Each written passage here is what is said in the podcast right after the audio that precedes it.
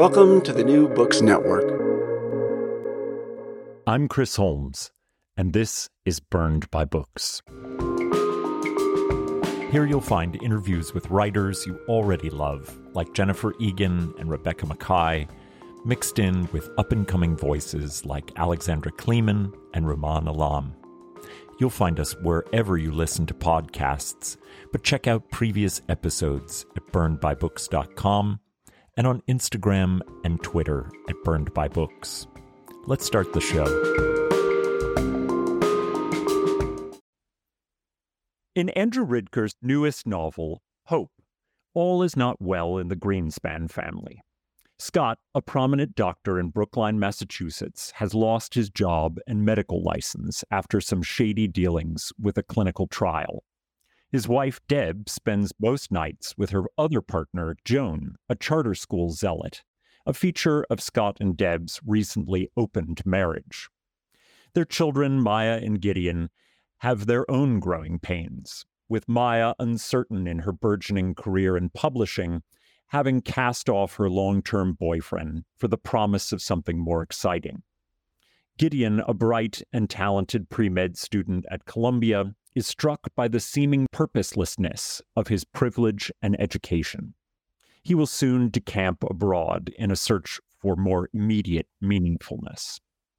Set in the Obama years, with the Syrian civil war raging as a distant backdrop, Hope shines a spotlight on one family's series of existential trials. In their worst moments, they are reflective of the most human of traits desire for something other than one's narrow reality. That desire maps out onto other partners, other geographies, New York City to Berlin to Israel to Gaza to Syria, other professions, and most importantly, other ways of being in the world. Acts of selfishness and kindness mark the Greenspan family struggles, and with each turn of the narrative spotlight, spending time with one family member after another, there is the recognition that a good life does not always take a recognizable form or follow a well trodden path. Eschewing easy answers and stereotypes, of the uh, of the happy privileged life, Andrew Ridker's Hope carves space for itself in the long history of the family novel. Written in compelling, propulsive prose, Hope makes you feel part of that family. Andrew's debut novel, The Altruists, was published by Viking in the United States and in 17 other countries. The Altruists was a New York Times editor's choice, a Paris Review staff pick, an Amazon editor's pick, and the People Book of the Week. Andrew is the editor of Privacy Policy, the anthology of surveillance poetics, and his writing has appeared in the New York Times, Esquire, Le Monde, Book Forum, the Paris Review, Guernica, Boston Review, and elsewhere. A graduate of the Iowa Writers Workshop, Andrew lives in Brooklyn, New York. Welcome to the show, Andrew. It's a pleasure to be here. Thank you for having me. Well, Hope is just really a fantastic novel, but I have to start with this really amazing cover photo. it is, as I, as far as I can tell, a, a bar mitzvah photo from the early 1990s, and I there's eh, nicely on the back flap there is a sort of build out of the full photo, um, which I think is a, a truly amazing capturing of the early 90s but I, I wonder what drew you to it whether you had a choice in it as as your cover and and what it might say about the novel. Absolutely yeah. The cover was without being able to take credit for the photograph itself which is by uh, melissa ann pinney who is a fantastic uh, photographer uh, the cover was kind of my uh, idea from the beginning i was looking around the internet for images uh, kind of that could be f- good for the cover or just to inspire a cover designer. I have two very close friends, um, uh, Oliver Munday and Peter, Peter who are who are very prominent book cover designers. So I've spent a lot of time thinking about what books look like and how to strike that balance between something that's compelling and original, but not so alienating that that you know potential readers might might gaze past it. And I mm. came across that image. I forget how exactly, but yeah, it's from a uh, bat mitzvah in 1991 at, at the Sh- uh, Knickerbocker Hotel in Chicago, and it features this kind of classic, you know, uh, image of a of a of a boy dancing with a girl who is much taller than him, but they are presumably the same age. His you know his head comes up to about her chest, and they're staring out at the camera with this look of incredible adult seriousness and sadness and wisdom uh, on this day that's supposed to be about you know a partying to celebrate this you know sort of coming of age moment and as, as soon as i saw it you know i knew whatever this book is whatever the tone is it is captured by this photograph it's funny mm. it's sad it's a, it's realistic but almost hyper realistic there's something about it that feels yeah yeah exaggerated um, and so yeah, I there the book isn't set in the 90s and there's no bar bat mitzvah scene in the book, but there is something about that image that connotes, you know, humor, sadness, Jewishness, Americanness. I just felt like even though it's not a literal uh, transposition of the book, if you if you are you know drawn to that image, you will be hopefully drawn to of the book. Well, I went to quite a number of uh, bar mitzvahs in the 1990s, yes. and boy, does it feel, boy, does it resonate with me. Um, and it did with the book, indeed. As as you say, it's not in the 90s, but there's something about that like 90s era overhang that feels like it's in the lives of the Greenspans, which I absolutely. And there was a, you know, it's been funny to talk to you know people who are who are Jewish or grew up with a lot of Jewish people, you know, recognize it immediately as a bar bar mitzvah photo. But I have a friend uh, from Princeton, New Jersey, with a hyphenated old kind of American name who who said it reminded him exactly of his cotillion uh, dance, mm. you know, classes. And so I think there's something oh, funny. that too that's it's both culturally specific, but also has that universality. We all know what it's like to be to be 13 and either the girl who's too tall for the boy or the boy who's too short for the girl and just feeling that that that sense of wanting to be grown up and and being in a rush to be grown up even though you don't quite know what that might entail mm, uh, wow and, and, that leads me to a, a question about feeling grown up because I, uh, while Maya and Gideon certainly look to their parents to be grown ups, it, it strikes me that Scott and Deb don't feel very comfortable in in their place, or at least in the form they've found of being grown up. And that some of the things that happen to them have to do with not, you know, Scott isn't very comfortable having to take care of his cantankerous mother and doesn't quite know what that relationship looks like and Deb, who sort of finds herself married, but with perhaps other interests, same sex desires, uh, it doesn't really recognize herself as a grown up. So I wonder if that um, was was on your mind, the way in which we can reach adulthood and not really feel like we're adults.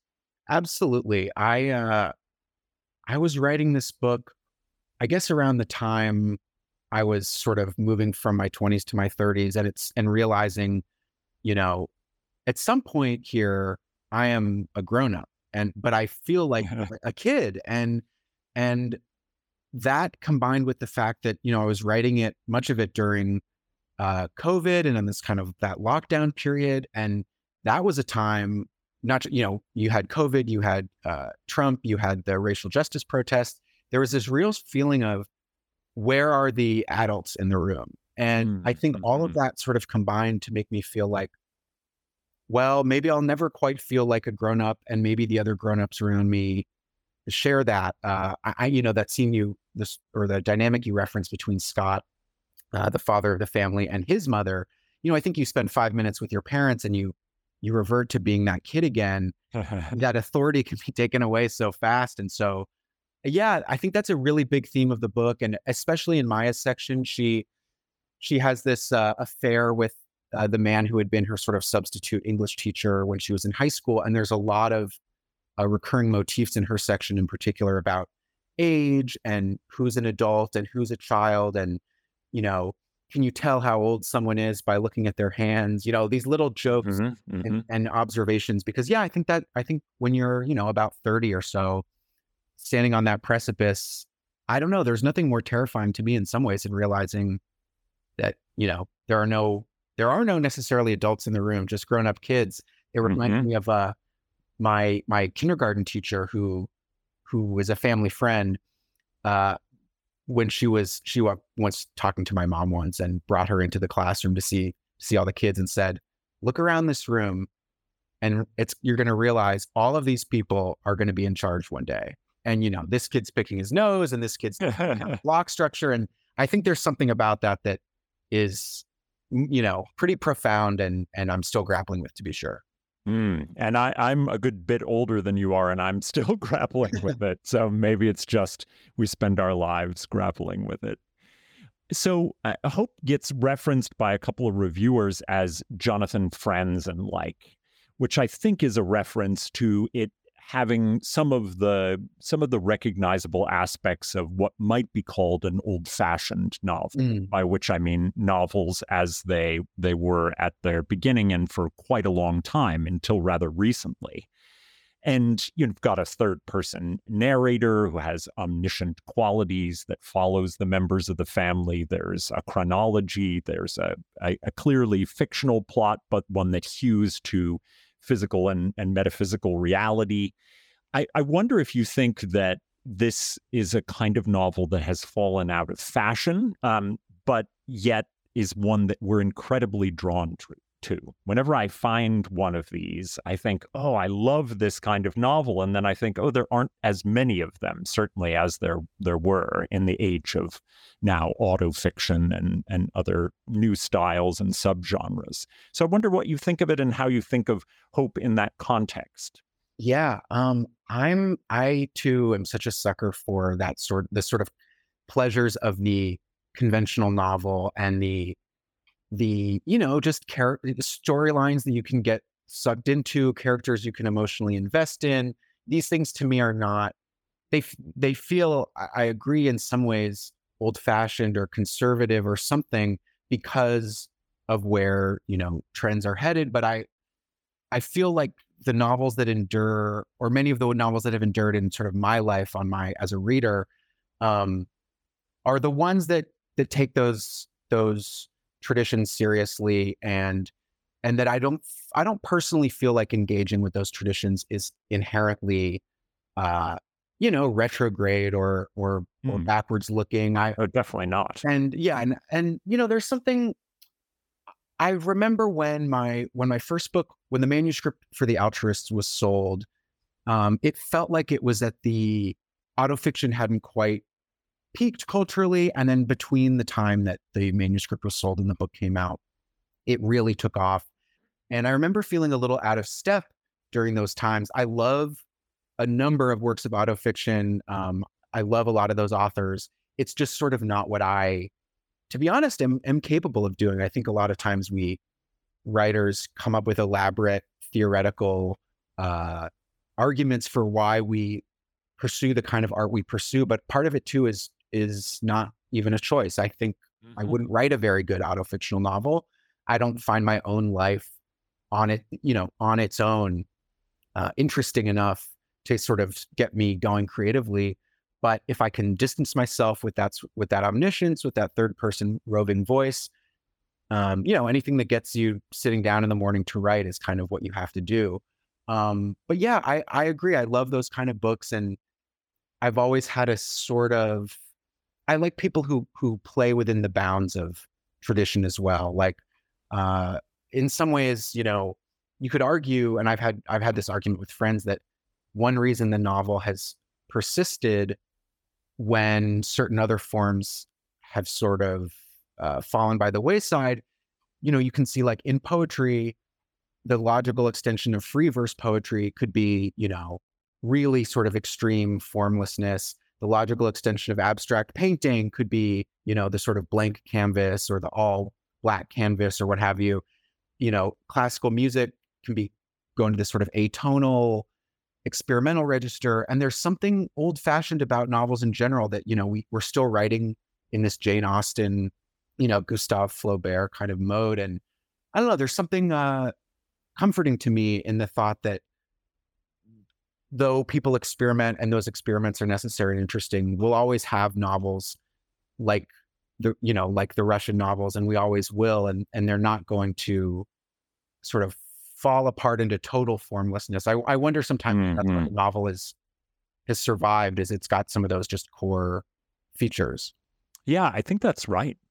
I, the catalyst to the precipitous decline of the Greenspans is Scott's unethical profiting from a clinical trial. His misdeeds are not so much the root cause for that decline, but rather they shine a light on weaknesses and fault lines in each me- family member's life, allowing for these cracks and fissure, fissures to intensify.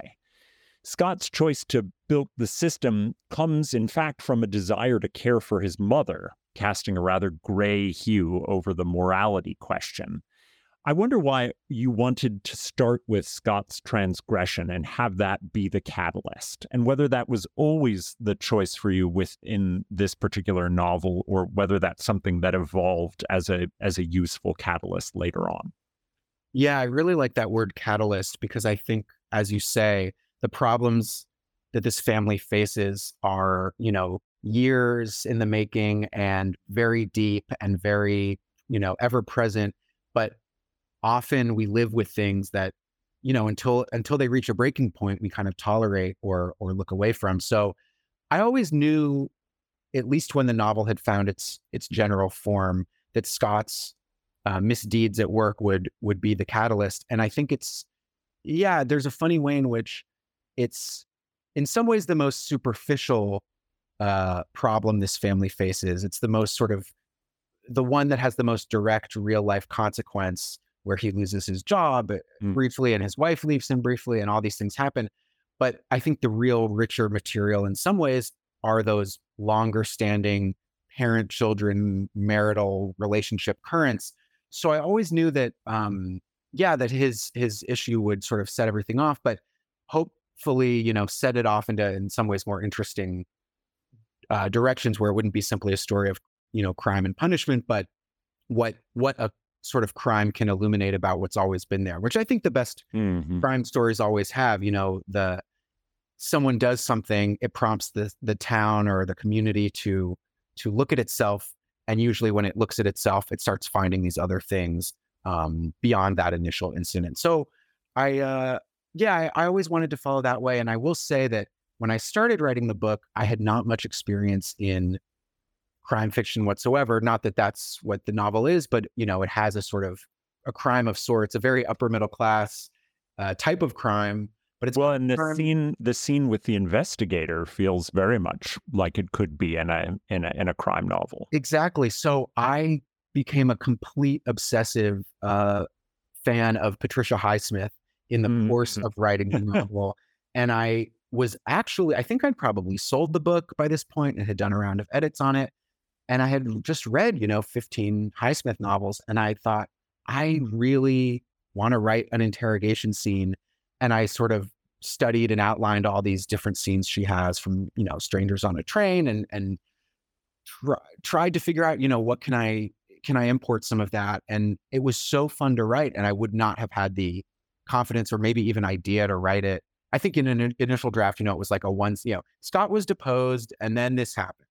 And I thought, well, that can be a scene. And then it turned out to be one of the most fun scenes to write. So sometimes too, you can see influences come in late in the game, you know, not even, not even someone that I'd been reading very long. But that's that's fascinating because that scene really lingers for me because mm-hmm. it's and, and I and now that you say the Highsmith, I, I I sort of see the how that's working behind the scenes there because what the investigator does is basically lay out in without any kind of drama well, this is how what you probably did. And I'm so used to seeing how criminal behavior arises from what people think of as either uh, not a not a big decision or a small thing that won't affect anyone else and therefore it's not really a crime.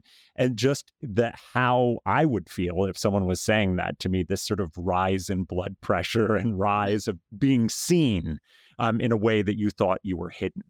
Yeah that scene really ended up prompting you know a a candidate for the sort of uh, or at least, yeah, a candidate for sort of where is this book's moral center in that speech that that investigator gives, where he's exactly saying, you know, I've he's I think he says something like, I've dealt with some genuinely bad people, uh, but most of the time the people I deal with just, you know, we're cutting corners. And that was for me in some ways, again, late in the game, but a way to sort of try out a a thesis statement of sorts, which, which is to say, not to, for instance, uh, uh, pretend that all evil in the world is like cutting corners or innocent mistakes. There, you know, there is this acknowledgement of there there are real like sort of chaos agents out there, but that many, that, but that often these kinds of cutting corners or misunderstandings are are what at least what I'm most interested in exploring. And uh, yeah, it became a kind of statement in the novel. Uh, although again, it's what I the sort of protection I feel in getting to write in the third person is I can ha- have this investigator lay out this big moral case, and I don't, the author don't to- completely have to commit to it. I can sort of leave it open, but it's a way for me to try out like maybe this is what I think. Let's see what this character says and have him run, run with it. Oh, absolutely. That's so fascinating. I love that it came upon upon you later in the in the process. That's great. So th- this is a novel that does move quite globally, New York City to Berlin to Israel to Gaza to Syria. But in many ways, these geographic wanderings reflect back in one way or another on the home of the Greenspans, Brookline, Massachusetts. Brookline doesn't star in a lot of novels. It's kind of Boston's little sister, and in many ways, it's a place of local knowledge more than national knowledge. It's notable for its wealth, its incredible public schools, and its large Jewish population. Why was Brookline the right place for Hope? So I'm from Brookline, and I was writing much of the book in Brookline. Uh, when I when COVID hit and I, I left New York um, and sort of you know sheltered in place in my childhood home, which you know naturally brought up a lot of memories of growing up there. And Brookline is, as you say, this kind of place where, at least in my experience, you know, you grow up somewhere and you kind of take it for granted. You assume every childhood is sort of like your own, and you get older and you start to meet people and share stories and realize what's unique and interesting about where you're from. And I think that's true for every place. But in the case of Brookline, I think as a teenager, I was like, this is, you know, a sort of safe suburb, kind of milk toast, not very interesting place. Uh, and then as I got older and started talking to people and sharing stories, realizing it's a really weird and specific place. It's a it's a place where, uh, as you say, there it's there's money, there's an intense focus on education, but there's also a really, really strong, uh, I'd say center left to left uh, sort of political um, foundation that is almost, I mean, you could call it a bubble. It's sort of like everybody who lives there is very much committed to social justice, somewhere left of, of center. And that dynamic interacts with the class dynamic in a very interesting way, where you, I basically feel sometimes like I grew up in a town of extremely well meaning, well intentioned, social justice oriented people who at times their class or race block them from seeing some of the very obvious missteps they were making. And there's a lot of comedy, certainly, that can come out of that. Uh, so for me, though, thinking about the Obama era as well, I don't think any town represented Obama's values and ideals more than Brookline. And I remember oh, fascinating. You know, it was such a it was an incredible feeling at the time. Like it was like we there was a feeling of like we elected this guy. Like he stands for what we stand for. And so looking back with some, you know, some more gimlet-eyed perspective to see what some of the failings of his administration were and also what, you know, where it took us from there, it felt like a way to say, you know, the quintessential Obama era town, a quintessentially Brookline family. This is a way to speak to some of those broader global and, of course, national issues uh, without being too direct and, and heavy handed. One, one book I was thinking a lot about at the time was Revolutionary Road, mm-hmm. uh, where, you mm. know, this couple, in some ways, they stand in for like the conformity of the 50s.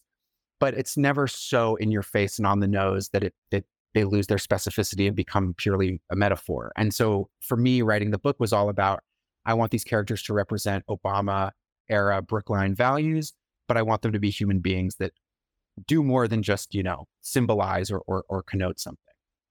One of the great pleasures of reading about place and hope for me was uh, I, I lived for a while in both Cambridge and Boston.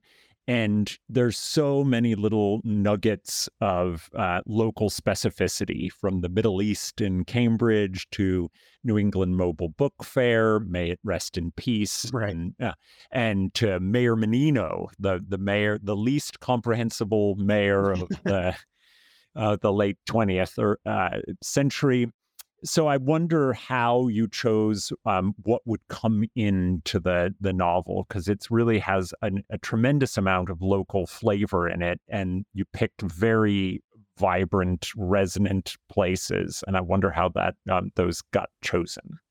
Yeah, well, it's you know I think in some ways a lot of novel writing, at least in, in working in a somewhat realistic mode, is about choosing is about choosing details and that's true of characters and places and and in some ways you know when you read something that is both realistic uh, and grounded in, in real life but also has a sort of particular voice or, or perspective what that is is really just that author having you know looked at a, a crowd of 100 people and picked out the three that you know suit their sort of vision of things. And it's not that those other people weren't there, but it's also not that they made those three people up out of nothing. And so for me, a lot of it is okay, I can say it's set in Boston or Brookline, but what are the things about Brookline that feel Brookline to me? And those things end up being, like you said, detail, you know, details having to do with schools, details having to do with the bookstores, um, the synagogues. Uh, you know, the synagogue I grew up going to, which was sort of the model for the synagogue in the book, is a very particular building with very particular architecture and and you know i think a lot of it's just it's about i guess knowing your own sensibility sort of thinking okay this there's a million things in brookline that signify brookline but what what is brookline to me? And those things got to come out. Uh, in the case of the new england mobile book fair um, which for your listeners is this you know or was this giant warehouse of a bookstore where books were organized by publisher and kind of haphazardly in boxes. And mm-hmm. it was a, it was a,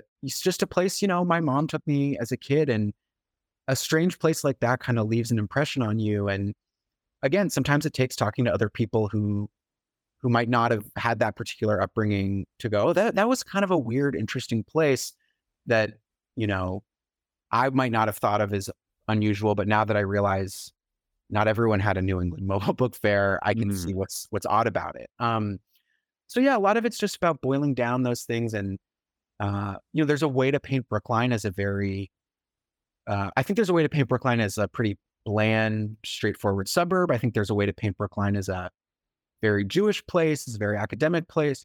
It's sort of what's the slant, and and for me, those are the things that really call up uh, Brookline. But I but I will say I would not have written about Brookline six or seven years ago. I think even then I was not removed from it enough to mm. see what was particular and interesting about it. It took it took, you know, I'm trying to think at least a decade of living away. Um, and, and then coming back. And then coming back, absolutely. Yeah.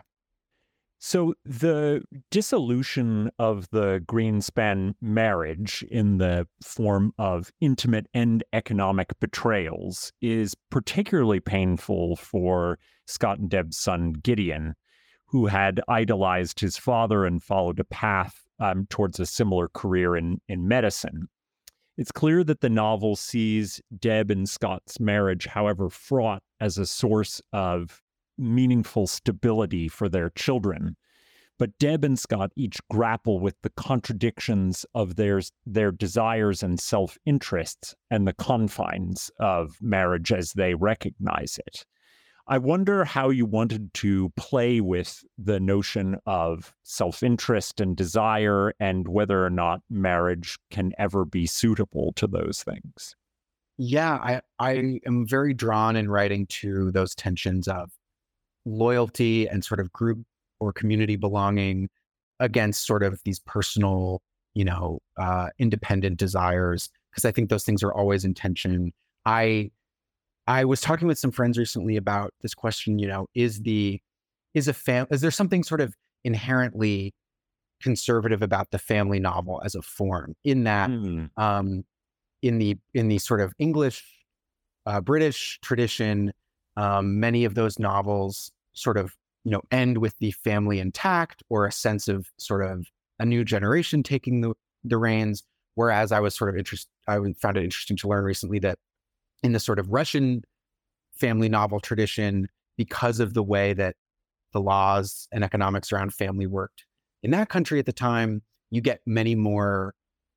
For instance, you can think of Dostoevsky, you get like novels that are more horizontal in terms of like their siblings and it's spread out versus the multi generation sort of American or British uh, mode. And all of this is just to say that I do think there's a real tension there between, um, you know, the family can be a a a site of of you know restriction and it can be stifling and it can it can really hold you back. And then there's another sense where I I can see family in a very lefty kind of light as a site of you know mutual dependence and you know this sense of you know we can't actually make it just on our own by our own bootstraps we do need each other so mm. i'm always thinking about those tensions you know is it is it a liberatory thing is it a restrictive thing um and we see that then echoed in maya's choices in really interesting ways yeah she you know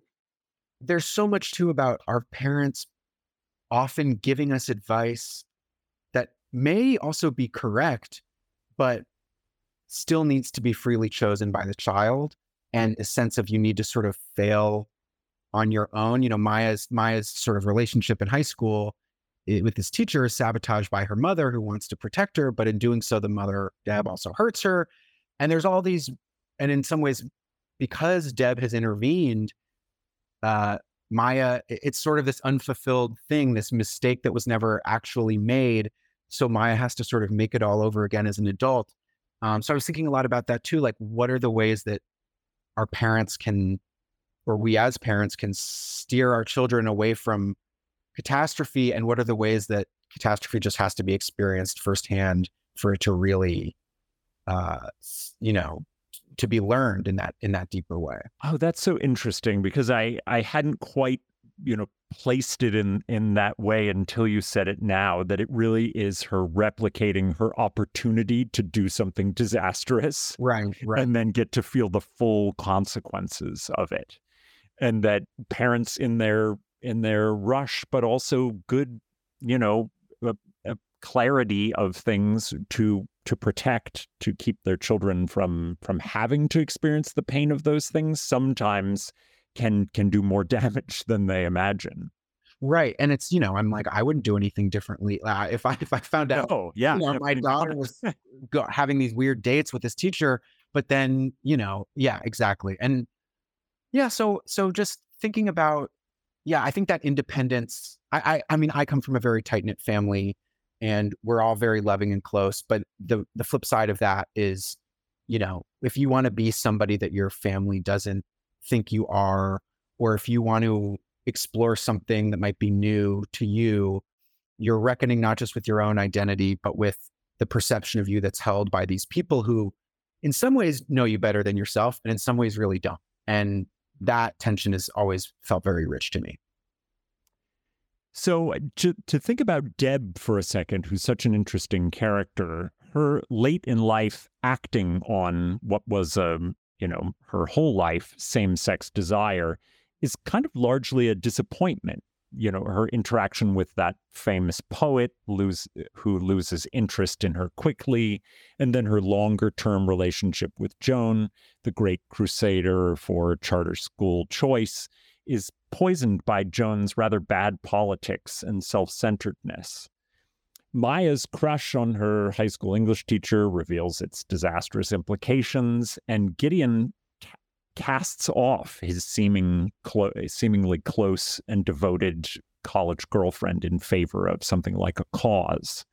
Most of the intimate partnerships in the novel fail to satisfy the characters in some way or another. Is is the hope of the of the novel in some ways trying to find a a true partner and needing to constantly reorient to understand what that hopefulness really means. I really like that reading. Um, I I think you're dead on that. You know, the there are not there are quite a few, let's say, unhappy relationships uh, in this novel, and I and I, it's funny. I I tend to, in some ways, I if I were to do a little armchair analysis of myself, mm-hmm. I find I, I tend to write uh, situations that are sort of my worst nightmare or situations that I could not endure for a minute in real life. I wouldn't last a second in any of my novels. Uh, I, I have a real need for, you know, things to be orderly and and calm. I'm I am very happily married in a in a relationship that fortunately does not bear many, you know, comparisons to any of the relationships in the novel.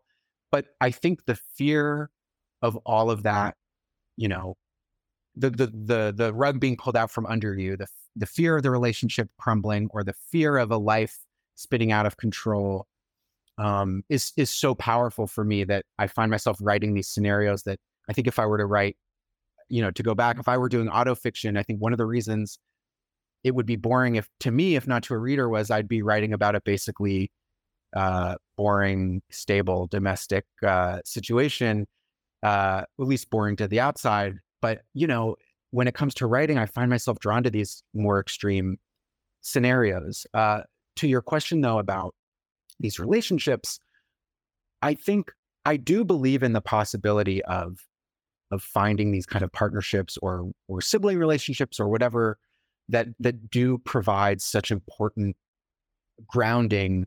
Uh, and I certainly wouldn't want to, you know, these books to be read in a in a in a way that would suggest that you know all all family or romantic relationships are doomed but at the same time i do think a successful partnership or friendship or family relationship depends so much on the compromise and and you know sort of managing of your own impulses and desires that it's fun to play with characters that have a harder time with that and to see those sort of uh, power dynamics be negotiated in in real time so I'm mm-hmm. really drawn to, you know, who has the power in this conversation? Is the power shifting? You know, you mentioned that interrogation scene earlier. That's a scene where Scott starts his his the deposition, eh, you know, in control, and then slowly it's revealed that the investigator has more ammo than he sort of purported to at the beginning. And I'm just very interested in the way, yeah, those power dynamics shift because they're always with us, even if we don't really want to admit that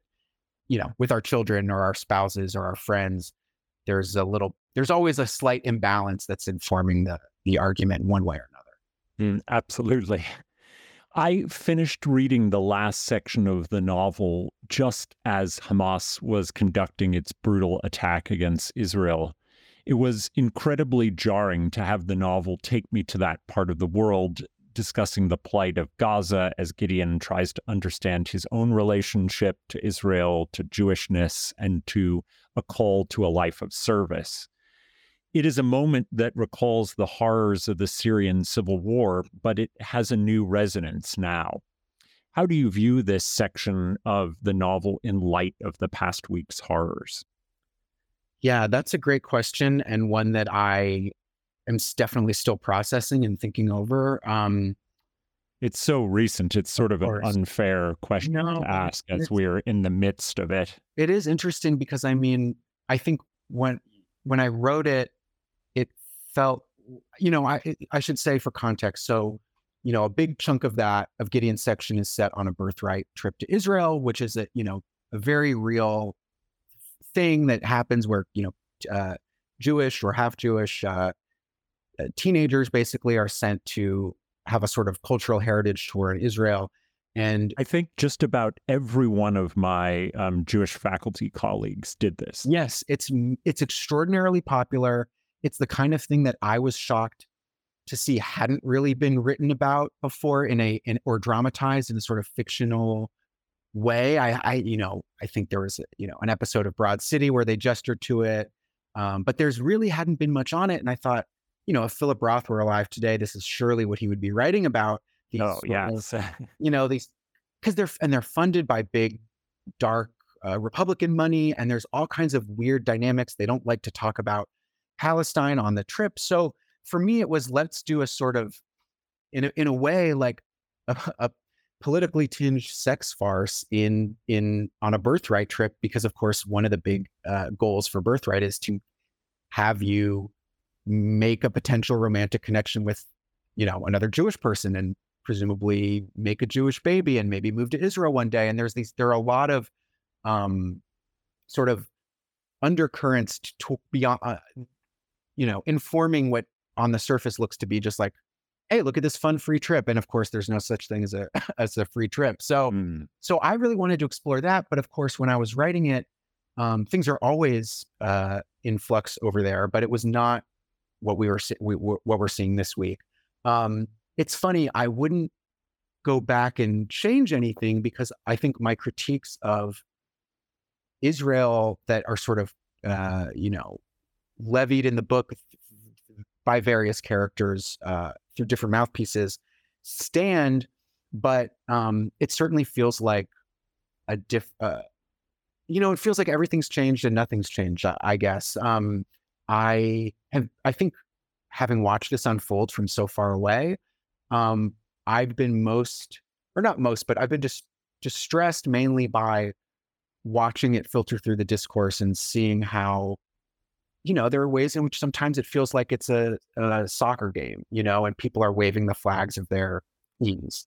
Mm. And I've read some commentators say this, and I certainly I feel that this is true, and I certainly hope that this is true. That you know, the the people of who are suffering are not necessarily represented by their leadership on both sides, and mm. I think we hear mostly from the those leaders, and we hear from some very vocal factions, but I really need to believe that people on the ground are not as extreme necessarily in either direction. And all of this is just to say, I think, you know, writing about the Obama era, writing about the Middle East, these things, I could write about them from a bit of a safe distance because they're taking place 10 years ago, but at the same time, knowing they're never going to leave the news cycle, at least in my lifetime, it feels. I, I felt very much like this is a work of historical fiction in one sense because I have to make sure everything is accurate to the mood and the events and the settings of 2013 2014 but those those issues are still with us so i don't know in some ways in a perverse sense i suppose it's gratifying to see um, these things still be relevant and in a human sense it's obviously deeply distressing and, and unnerving. So I, am still kind of figuring it out but uh uh yeah i mean that's that's i guess it's the risk of writing um you know this kind of very current thing even if it's even if it's 10 years past yeah, it certainly it gave it, um, you know, moved me from thinking about the Obama era to feeling like there was an instant relevance, which was which was very interesting, if if distressing. But I feel like that that ability to to be able to have a novel take on new layers in you know generation after generation is is one of the powers of of the novel but we get to see it here in in a kind of eh, immediate fashion rather than having to wait a generation. Yeah and i'll say too quickly that uh you know i i don't know i think this is probably true of all historical fiction that that it it needs to say something about or it would make sense if it said something about you know the world we're in at the time of the novel's composition as well as when the novel is set. And it was important to me that the people don't look at it exclusively as like oh this is a sort of obama era thing but that there is this undercurrent of so what happened between then and now and all of these things that don't happen in the book but happened in recent history like covid like trump like this situation in israel that those would drag the reader from the last page into the present. And so there's a real sense of continuity that I wanted um, to be there. Obviously, not in this way, but you know, I think there's something about writing a almost like a period piece, but also wanting it to to speak to now by not saying all the things you know come come next. Hmm. I so I am very interested in hearing a little bit more about your anthology of surveillance poetics. I happen to teach a class on surveillance literature. I have not looked at your anthology, but I'd love to hear what your interest is in it and and how you came to be the editor of that anthology. Yeah, um, and speaking of the Obama era, it must have been, I believe, actually, it was the summer of 2013 when so much of this that book is uh, that hope is set. That I was um, interning at Boston Review magazine, and that was, I want to say, there was a lot. Snowden was in the news a lot. Uh, people, someone had just performed a surgery wearing one of those Google Glass uh, glasses. Oh, wow! Didn't end up mm. really taking off, but like for a second seemed, you know, like this might change. You know, this might be the wearable technology that we're all using in 10 years. Well, I remember uh, Gary Shteyngart uh, had one and was, you know, wearing it for some some long uh, concentrated period of time. Yes, that's right. I think yeah, maybe it was like a New Yorker piece or something where he was yeah, he, there's a there was just a lot in the air about the NSA and about but also about corporate surveillance and technology and I I began my writing life as a I guess I should say aspiring poet and I was in college at the time having this internship and I proposed to one of the editors, you know, what if we reached out to some poets and asked them to respond uh, in in poetry about surveillance. Um, and they said, "Go for it." So I came up with this list of poets, and you know, because there presumably there'd only be room for a couple of them in the magazine, and I couldn't have known that everyone would have work on this subject. So I emailed a whole bunch of people. And a shockingly high percentage of them came back and said, It's funny you should mention, I've been working on this poem most recently that's about surveillance. And very quickly, we had too many poems for this feature in this magazine.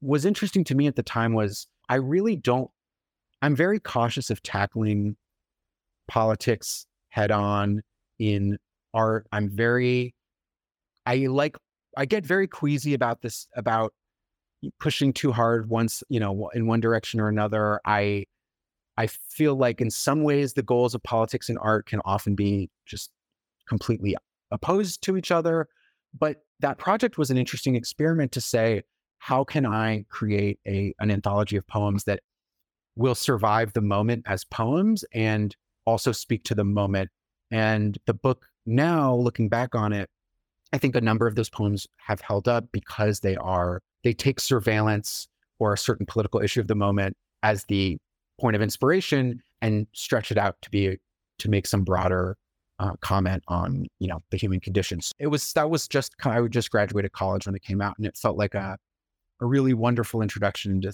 sort of the literary world outside of the classroom.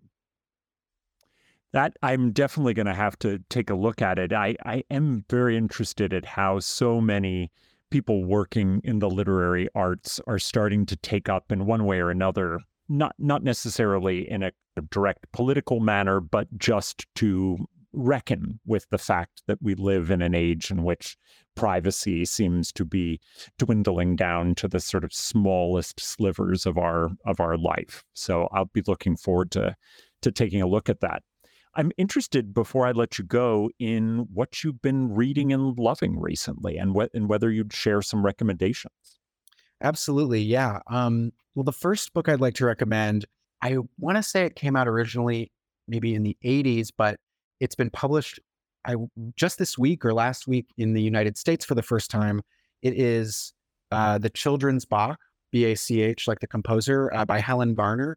She is a remarkable writer. Almost everything she's written is worth getting your hands on. Um, but the children's Bach in particular, I've seen this everywhere in the yeah, last week or so. I, it's it's a it's almost I guess you could call it a novella, and it's a family story, much like Hope, but she dispenses with a lot of the usual architecture of the family novel. So there's you know, if some, if your classic uh, multi-generation family novel opens with, you know, the the sort of generational map on the opening, you know, those opening pages where all the characters are, are connected on a, a graphic tree.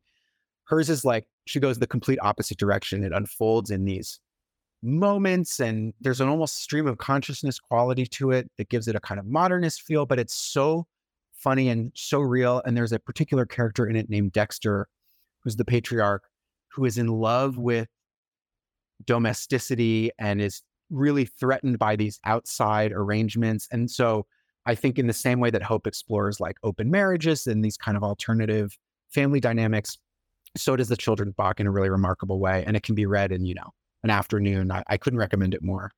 Oh, I'm gonna get it. It sounds incredible. Yeah, she's she's wonderful. And and Pantheon Books just put out that along with her great uh true crime uh, book, This House of Grief. So she's wonderful. I have been on a really kind of funny Joyce Carol Oates kick uh, recently where I hadn't really read much of her before and just found You've got a few in your future then. Yes. Well, at this point, I mean, I must I yes, I've read like a dozen and and have still an incredibly long way to go. Uh, but I've the book that kind of kicked it off for me was this early novel of hers called Wonderland. It's part of the Wonderland Quartet, just as a thematic quartet, but the book itself is also called Wonderland. And it is a crazy, harrowing, bizarre book about a young man who survives like a crazy childhood trauma, goes on to become become a doctor. He has these weird mentors. He's adopted by this weird family. It's almost it's grotesque, it's gothic. It's and it reads really in a like a book that the kind of thing that doesn't seem like it's written anymore. The kind of book when people say, "Oh, they don't make them like this anymore." It's so idiosyncratic. It's so masterful, but it's just so weird. And uh, if you're into sort of a darker, um, you know, basically, don't read this if you know if it's not quite a beach read unless you're you know looking for a more kind of nihilistic beach read. But it's a dark, uh, gripping book, and it sent me on this crazy this crazy uh, Joyce Carol Oates uh, hunt, which will have to end soon because I'll I have other things to do, and she has so many books. You you you will pass away before you can read all of I know all I of her works. I have n- I've never heard of this one, so Yeah, it's uh, and it yeah, and that sounds great. and then I'll do one more, which is um, uh, he's a lesser known writer in the sort of Jewish American canon, but one that means a lot to me. Leonard Michaels was a fantastic uh, story writer and novelist, maybe a little younger than the, a bit younger than the Roth Ozick generation, but he wrote he wrote these fantastic stories called the Nachman stories uh, about this mathematician named Nachman who I, I think there's there's a uh, a British edition of the Nachman stories kind of compiled. You can also get them in his collected stories. But he wrote an, a fantastic novella that I'd like to recommend called The Men's Club. And it's about, it's set in Berkeley, California, in I want to say the late 70s. And the premise is basically all of these women have been joining women's groups and feminist groups, and their husbands sort of say, Why can't we have a group? And it follows basically one meeting of the men's club. And you know, in this time when when masculinity is such a hot topic, and I feel like that Richard Reeves book about you know sort of issues with boys and men and college admissions and and and suicide and all this stuff is very you know at the forefront of the culture right now. In some ways, no book, in my view, does a better job both uh, dramatizing and lampooning a, a particular form of masculinity than the Men's Club. I feel like if you're a man, you will read it and wince and laugh with recognition. And if you're not a man, I think it is a great little eavesdrop into uh, what men talk about when they're left to their own devices. It, it is a self aware, funny, um, an extremely mature book about uh, some very immature uh, men. So I would recommend the Men's Club as well. Fantastic. Those are three great recommendations. And I want to recommend Hope by Andrew Ridker. It is just a, a fantastic classic novel that will absorb you and make you very pleased for having spent the time with it. Thank you so much, Andrew. This was uh, such a wonderful chance to to get to talk to you about the the the work, but also just about things in general. Yeah, this was absolutely a pleasure. Thank you so much for having me. Thank you.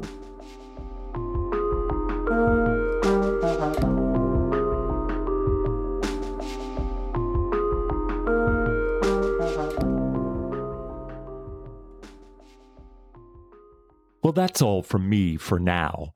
My thanks to Andrew Ridker for coming on the show to talk about his newest novel, The Wonderful Hope, now out with Viking. You can find links to purchase Hope and all of Andrew's recommended books at the website burnedbybooks.com. There you'll find all of our previous episodes, links to buy a podcast t shirt, and ways to get in contact. As you listen, take a moment to rate the show on iTunes, Spotify, or wherever you find your podcasts. Until next time, this has been Burned by Books.